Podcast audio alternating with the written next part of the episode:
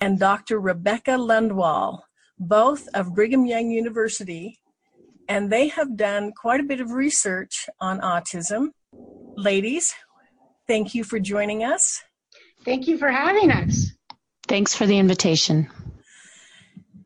And I recently read a quote from the Centers for Disease Control saying that while in the past it was one in 10,000 students, in 1975, one in 10,000 students were diagnosed with autism. Just recently, as recently as 2017, it was one in 68 children that were diagnosed with autism. Could you comment on that statistic? Well, part of, part of the reason for the change is we're better at knowing what autism looks like, and we're better at identifying it, um, especially in younger ages. Some of the reason for the lower statistics in the past is that individuals who had low language and low cognitive abilities and autism weren't identified with autism, they were often identified with intellectual disability instead. So as we get better at knowing what autism looks like and how to treat it, we're, we're identifying more kids. Now, the question is, is it really increasing as fast as those statistics seem to suggest? And science has not been able to prove that there's a bona fide increase in autism, but all of the anecdotal evidence that I hear from pediatricians, for example, is they just seem to see more, they, the term they use is more of it walking through the door. So they seem to be noticing that there are more children with autism. We know for sure that it's not just because we've changed definitions. It might be because we're better at it, or it might be that there actually are more um, cases of autism occurring in the population than there were in the past. The exact reasons for that, we don't know. Some research suggests that it might be because parents are older when they have their children. It might be um, because we have um, a lot of babies surviving that would not have survived in the past. We don't know. We don't know why it's increasing. Um, that's one of the biggest questions in autism research right now. I just want to say something on this too, because I think the news that the rate of diagnosis is increasing is not necessarily bad. We can put a kind of a positive spin on it. These are often families and children who are struggling and they feel like something is wrong. And if we're better at diagnosing it, then we're better at getting them help and intervention a little bit earlier. And that can be a good thing. I agree. And I can't help but wonder about some of the people I grew up with. Were they just undiagnosed and labeled as strange or different and led more of a solitary life as a result? I think that's true for a lot of people who have had um, typical language development and typical cognitive development. So they they seem to be functioning okay by some measures and have seemed to get along in society. Many people with autism have families, have um, well-paying jobs, and the thing that I I'm concerned about as a clinician and researcher is that there's there's kind of a lot of pain and suffering that goes with being socially isolated uh, because your brain is working differently and other people may not understand you and they misunderstand you i think is the biggest problem. They, they're not you know they may think that you're rude um, where the truth is you just missed um, a nonverbal cue that your brain is not wired to notice without um, a lot of support and intervention. And i it it hurts me to think of people being misunderstood and rejected socially um, when th- I don't think that's necessary. I think if we understood better what autism is, we would be able to be a little bit more accepting and supportive. I agree. So, what are the early signs of autism that parents need to be aware of? A lot of research is is trying to find signs as early as two months, and there are some, you know, signs that are noticeable by medical equipment, such as an eye tracker, that notice differences in the way that infants are looking at people's faces and where they're looking on people's faces. Some of these signs aren't really detectable to you or me, but what we can look for is changes in social, not changes, but things that are kind of missing in social communication so the, the CDC, the Centers for Disease Control, has a really great website called Learn the Signs Act Early. And there are developmental milestone checklists starting at two months, four months, six months, etc., going all the way up to six years. And these checklists say here are the different domains of development, so whether it be language, social, motor skills. Here are the things that your child should be doing at about this age.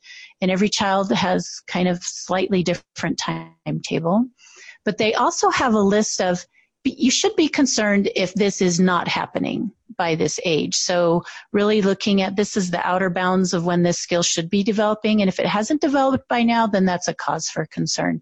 And I really like those lists because they can tell you, for example, if you don't see big smiles by around four to six months, then that's something to indicate that social communication may not be occurring the way it should be. And we can start looking at that very, very early development. One of the really common milestones that we talk about um, for language and autism is that a child should have two word phrases by age two and that's easy to remember but just kind of monitoring those developmental checklists as your as your baby age can let you know um, that there might be a pattern in what's not developing typically and that you need to go talk to your pediatrician about it.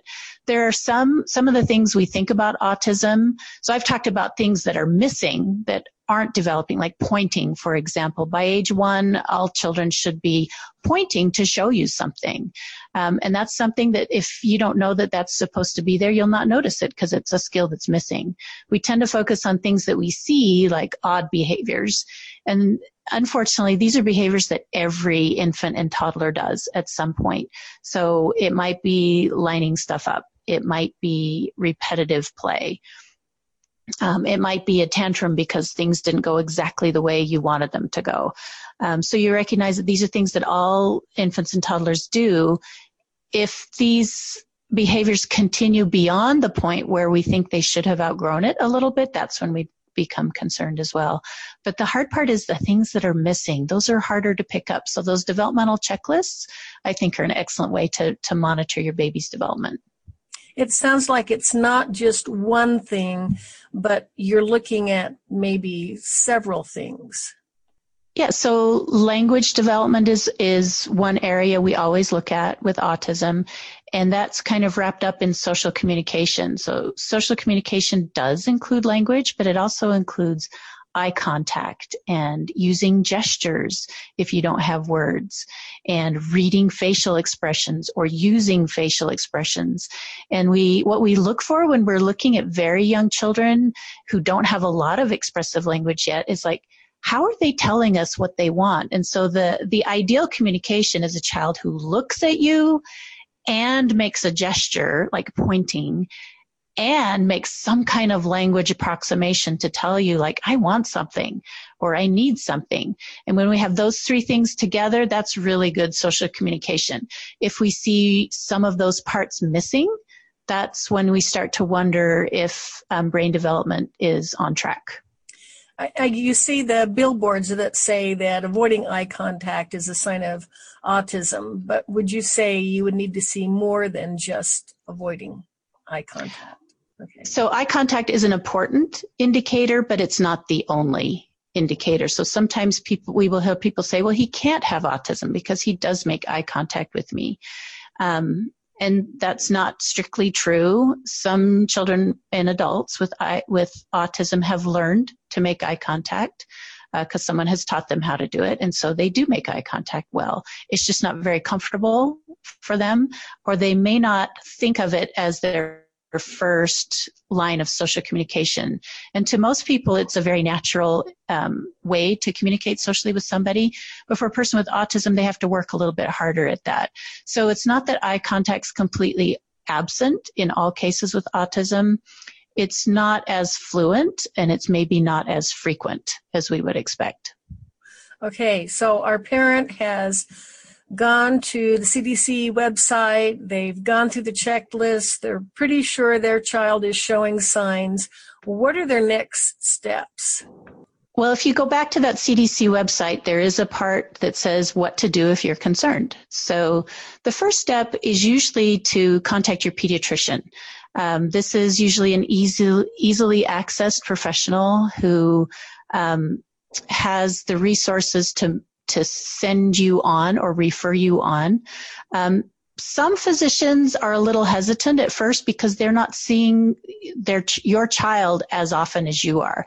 So they may see the the child in their office for like 10 minutes and let's see the child let's say the child makes eye contact. So they may be hesitant to to say let's go ahead with autism referrals.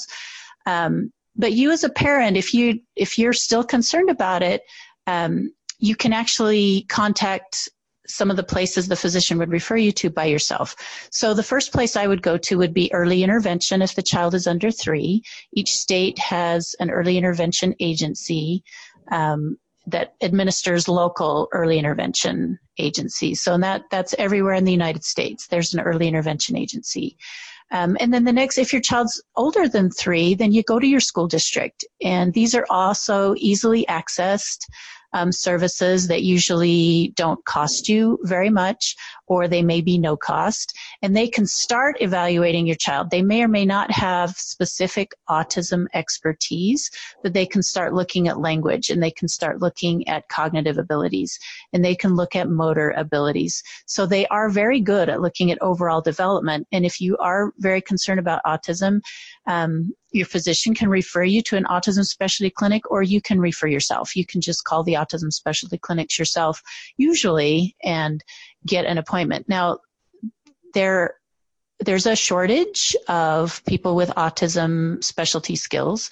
And so there might be a long wait list, but you get on that wait list. And while you're waiting, you're still working with the school or you're working with earlier intervention on language and social and motor skills. And it sounds like that early intervention is critical.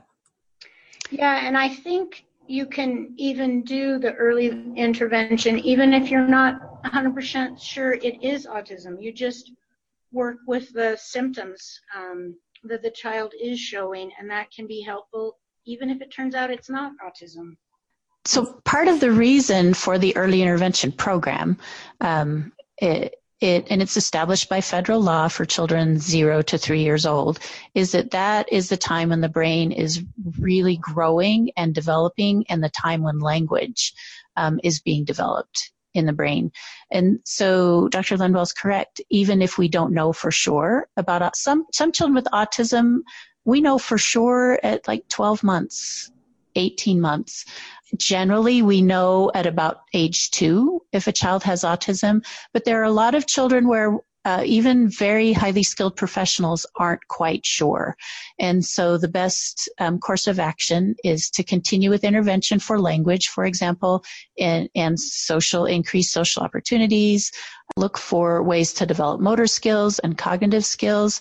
And as we get a better idea of the term I always use is what's driving the bus. Is it autism that is the reason for the delays that we're seeing or not? And sometimes I've seen kids that have these delays in language and motor, but their social skills are so great that we know autism is not driving the bus. They do have multiple delays in multiple systems and we're addressing those but we've ruled out autism as the cause. And so we look for other causes for the delays, if that makes sense. It does. It does. And now you told me about an episode on Super Nanny where she is working with a three year old nonverbal child with autism. And I looked it up and it was fascinating. Tell us a little bit more about that. Okay, so the therapist in the video is Dr. Lynn Koegel, who's recently moved to Stanford from UC Santa Barbara. So she's a speech language pathologist by training. She's also got a PhD in educational psychology. But she and her husband developed a method of autism treatment that whose main goal is to produce language.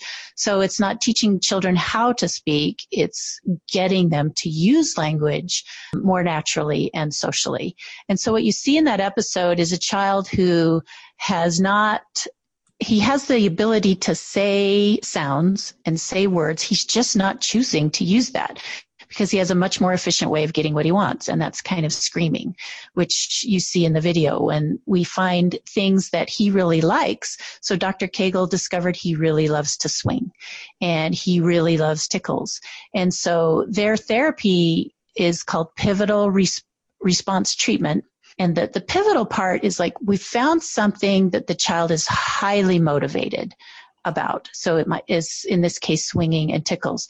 And we're going to use that to get him engaged in kind of a routine where we're going to hope that he becomes motivated enough to get the reward of swinging and tickles that he's going to try to say that as a way to get it. So you see her swinging him and saying swing and then kind of stopping the swing to see if he'll jump in with his request, which is swing. And he does. And sometimes the request he's used to giving is a scream. And we're not going to give him the swing when he's screaming. We're going to wait till he makes any approximation of the sound. It doesn't have to be perfect. But when he tries to say, and I think you saw in the video, he tried, she was tickling and she'd say tickle and she was just poised to tickle him. He knew it was coming and all he had to do was give her the go ahead. And so he tried to say tickle. So he's imitating what she said um, to get what he wants. And I think in the video they mentioned that that was his is his first word. And so she's this response technique is completely based in ABA therapy, applied behavior analysis, where we have an, an antecedent, which is her asking him if he wants a tickle. And the behavior is tickling when, or the behavior she's trying to get is him to say tickle, and then she rewards him with what he wanted, which is the tickle. So it's, it's an ABA therapy. They've changed it just a little bit to focus on the setup, you know, how you find what the child is highly motivated by and using that as your nat- very natural consequence for a very natural behavior of asking verbally for the thing that you want. And I saw it. it's very effective. Now, I've heard some parents feel, express that they feel ABA is rather controversial, that it's too punitive. And I'm wondering, do they can you explain more what it is and what it isn't? Sure. So ABA is really a branch of science. Okay, it's it's a very wide-ranging um, scientific uh, approach to behavioral change. And if you think about it, most of the way we try to change behavior of children and even other individuals around us is rooted in ABA behavior. Um, the the goal of ABA therapy is to use the science to help individuals become more independent. So we use it to help teach new skills. We help to use it to switch from what we'll call a maladaptive or disruptive behavior to a more functional behavior and it can look really different depending on what context you're in and what kind of goals you're working for. The best example I will usually give to parents is that we all use ABA um, in pot in toilet training our children. So we've got a situation where we're assessing readiness for the new skill. We're looking at preferences for what the child would be willing to work for. We're teaching all of the small steps of the skill. We're modeling the skill. We're assisting while they're learning. So we're like scaffolding the skill development. We're looking for signs and antecedents that the behavior is, is coming or is imminent. And then we reward it when we see it with successful, we reward successful potty trips. So as with any new skill that you're trying to teach, ABA is most effective when we focus on successes until the child reaches mastery, such as toilet training. And then when that skill is firmly established, we move on to another skill. So part of the, the, I think the reason ABA gets a bad reputation um, in children with autism is that some of the ways we teach children initially to learn is that we have to teach them to pay attention to the person who's trying to teach them something. And we have to give them a reason for learning a skill that they really don't understand why they might need. Um, so some of the, one of the ABA techniques is called discrete trial teaching. And it's not all of ABA by any means, but it's one technique where we're actually teaching a child to look at me and keep your feet down and your hands down so that you can concentrate on what we're doing, which is it's called an attending skill. It's what a child needs in order to learn anything new. And when we first try to teach children that, they're not super happy about it, but it's a skill they must learn in order to access any kind of academic curriculum and in order to pay attention to what other people are doing and actually learn social skills. So they, um, there's something called an extinction burst, and I, and you you kind of saw that um, in the Super Nanny video when they were trying to see if he wanted a cookie or a swing, and when he screamed to get it, and they didn't give it to him when he screamed that made him pretty angry and, and he screamed more. That's called an extinction burst. And when parents see that, it's really difficult. And in the, in the um, Super Nanny video, you can see the mom is really hurting when her child is, is screaming and unhappy. And Dr. Koegel says, look at me, look at me to try to kind of uh, bolster the mother's ability to withstand that initial extinction burst till the child could get to the point where he realizes it's just easier to say the word than to do a tantrum because no one's giving it to him after a tantrum anymore. I think that was also a key example of how parents need to be involved. I think sometimes parents feel like, okay, I've just handed my child over to the professionals, now I'll let them take care of it. But as that episode demonstrates, parents are part of the team. Um, they really are. And one thing that here's the tricky thing for parents therapists are always therapists, and so they know their role. Um, parents are actually, you're the only set of parents this child has. So your role is to be the child's parent and do all of the parenting that you would do with all of your children. But then you kind of have this additional role, and you're right, they're on a therapy team. And so it's not just the logistics of finding therapy, accessing therapy, getting coverage or payment for therapy, and then but you're also working with the therapist. So the therapist needs information from the parents. So communication is key. That's one of the parents' uh, key roles on the team is telling the therapist what's happening at home, what the child really needs to accomplish in order for life to go better for the child. And then parents, parenting a child with autism is kind of a level above parenting all children um, because you need some additional skills such that i mean skills that your therapist can actually help you develop. So whether it's helping to change a child's behavior that your behavior therapist can help you with or managing diet that the nutritionist and the pediatrician can help you with, or helping with motor skills and coordination that your physical therapist can help you with, or helping to overcome some of the sensory um, sensitivities or sensory seeking behaviors that your occupational therapist can help you but They're working on all of these things in therapy, but they can also help you with skills to help life at home just go better for all of you. And I want to just go back to something that um, Dr. Gabrielsen said earlier about brain development and the importance of early intervention. Part of the reason it's so important to do these things early is that it just puts your child on a different trajectory, um, a trajectory where they are making brain connections so that they can progress more closely on a typical development path. And we really just don't want to wait to do that if we suspect that there is autism.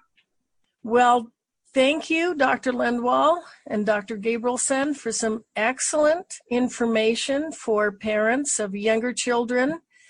All of the websites that Dr. Gabrielsen mentioned are on my website, insupportivefamilies.com. You can go there and we will talk to them again later about autism with older children and teenagers, some interesting facts about girls with autism. So thank you, Dr. Lundwall, Dr. Gabrielsen, and we'll talk to you again next time. You're welcome.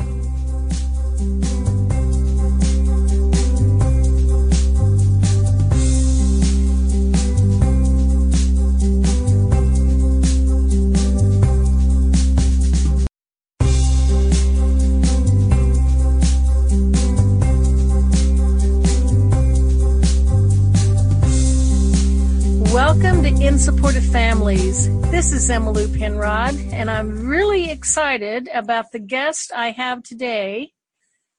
This is Dr. Beth Hulbert, a